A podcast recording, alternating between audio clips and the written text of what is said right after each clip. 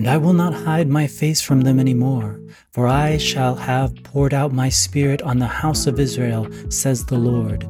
Ezekiel 39, verse 29. Have you ever wondered why we don't see the same outpouring of the Holy Spirit today, like we read about in Bible times? According to Ezekiel, God is clearly planning to pour out his Spirit on all flesh. So then, why is it that some people seem to have an experience with this unseen power, while others go through life wondering if that same Spirit even exists in the first place?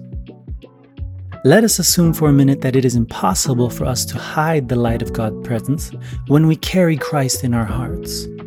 Let's assume that this warmth, this experience that Christ talks about when communed with the Spirit, is a sense of love that is seen, felt, and heard in every aspect of our lives, throughout all our daily activities.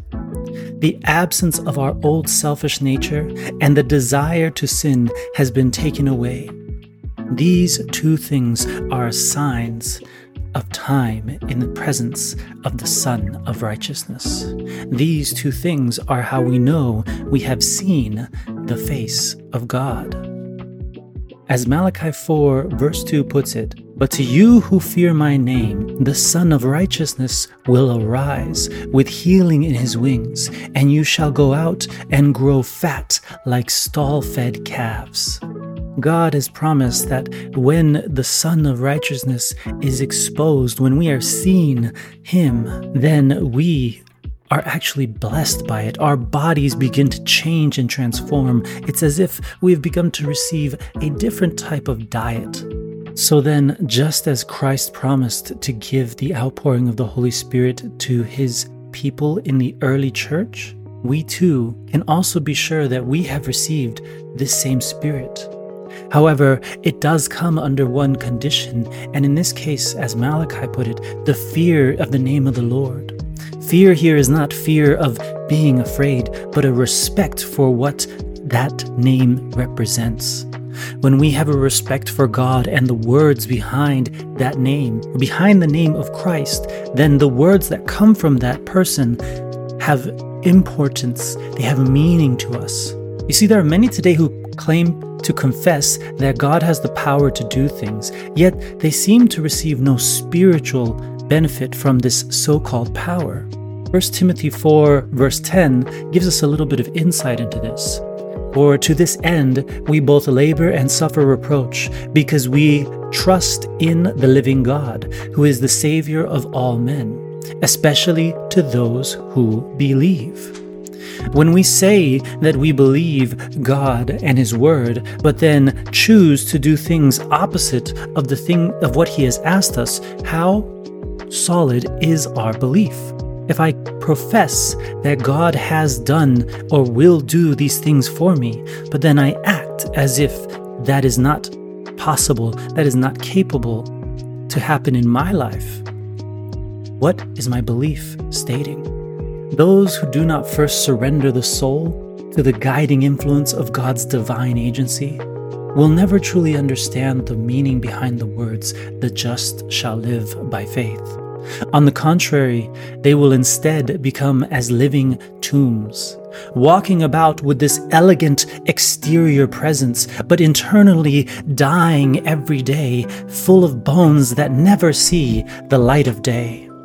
No, true humility of the soul can only occur when we come before the throne of grace and realize the sinful nature that God covered with the death of his Son on the cross. When we acknowledge how far we have fallen and that God is making up the difference to change our character, then can we begin to receive this transformative gift that only exists within Christ.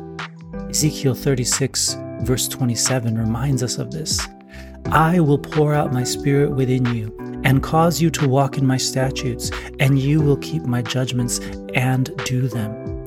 You see, the evidence of receiving the Spirit is the enabling to do the things that we seem impossible by the standard of the Word of God. When I look at my life and say, it is impossible for me to stop sinning, I have inevitably stated it is impossible for God to give me His Spirit. when I say that it is impossible for me to change this habit. I have stated it is impossible for God to reach me. And so, God, being as gracious and humble to respect our decisions, says, As you wish. You receive exactly what you believe you have received. There is no limit to the gift of the Holy Spirit. No race, no age, no nationality sets one person above another in the order of receiving his gift. Only he who spoke the world into existence has spoken into the hearts of those who believe he spoke to begin with. Christ declared this that the divine influence of his Spirit will be seen throughout his followers to the end of time. From the day in the upper room at Pentecost to the present, the Comforter has been sent to all who accept the sacrificing blood of Jesus. So then, the closer a believer walks with God, through spending time learning about His character, studying His words, and exercising service to others, practicing what we have learned in that time, the more clearly and powerfully His Spirit will begin to testify through our very existence. His unending efforts will be seen throughout all humanity as we become His divine agencies to be used by Him in reaching the world for the gift of His Son, to spread the message of hope and love that will inspire generations after us. That is why we are here.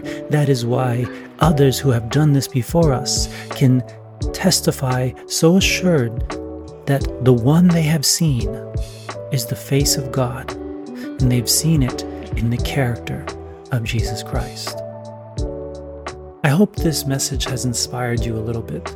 The fact that if you are wondering why we do not see God's Spirit today, it is not because He has stopped loving or because He was never real to begin with, but it's because we have failed to acknowledge and recognize the way in which He is showing His character, His face to those who believe. If you would like to see God for yourself in this way, then I ask that you pray with me now. Our Father in heaven, Lord, thank you so much for the words in which you have given us, the assurance of the gift of your Spirit. Father, we repent of our selfish ways in which we have looked to the exterior view, where we have looked for external signs of your Spirit, rather than to look and say, Where are you working in me, in my character? Where are you trying to show me my flaws that have separated me from you? And where are you seeking to change my life, Lord? Father, we give you permission to alter, to edit, to live out your character within us, so that when in a moment we choose to follow in your steps, we might know that we have seen you and we will begin to recognize the Spirit that shows your face to us. Lord, we ask that you would do this not for us, but because you have said it in your word, and we believe that it is not only possible, but you will never fail to fulfill what you said you would do. We draw our strength and believe that all that is good within us is because you have done it first. And this we pray and ask and accept in Christ Jesus' holy name. Amen.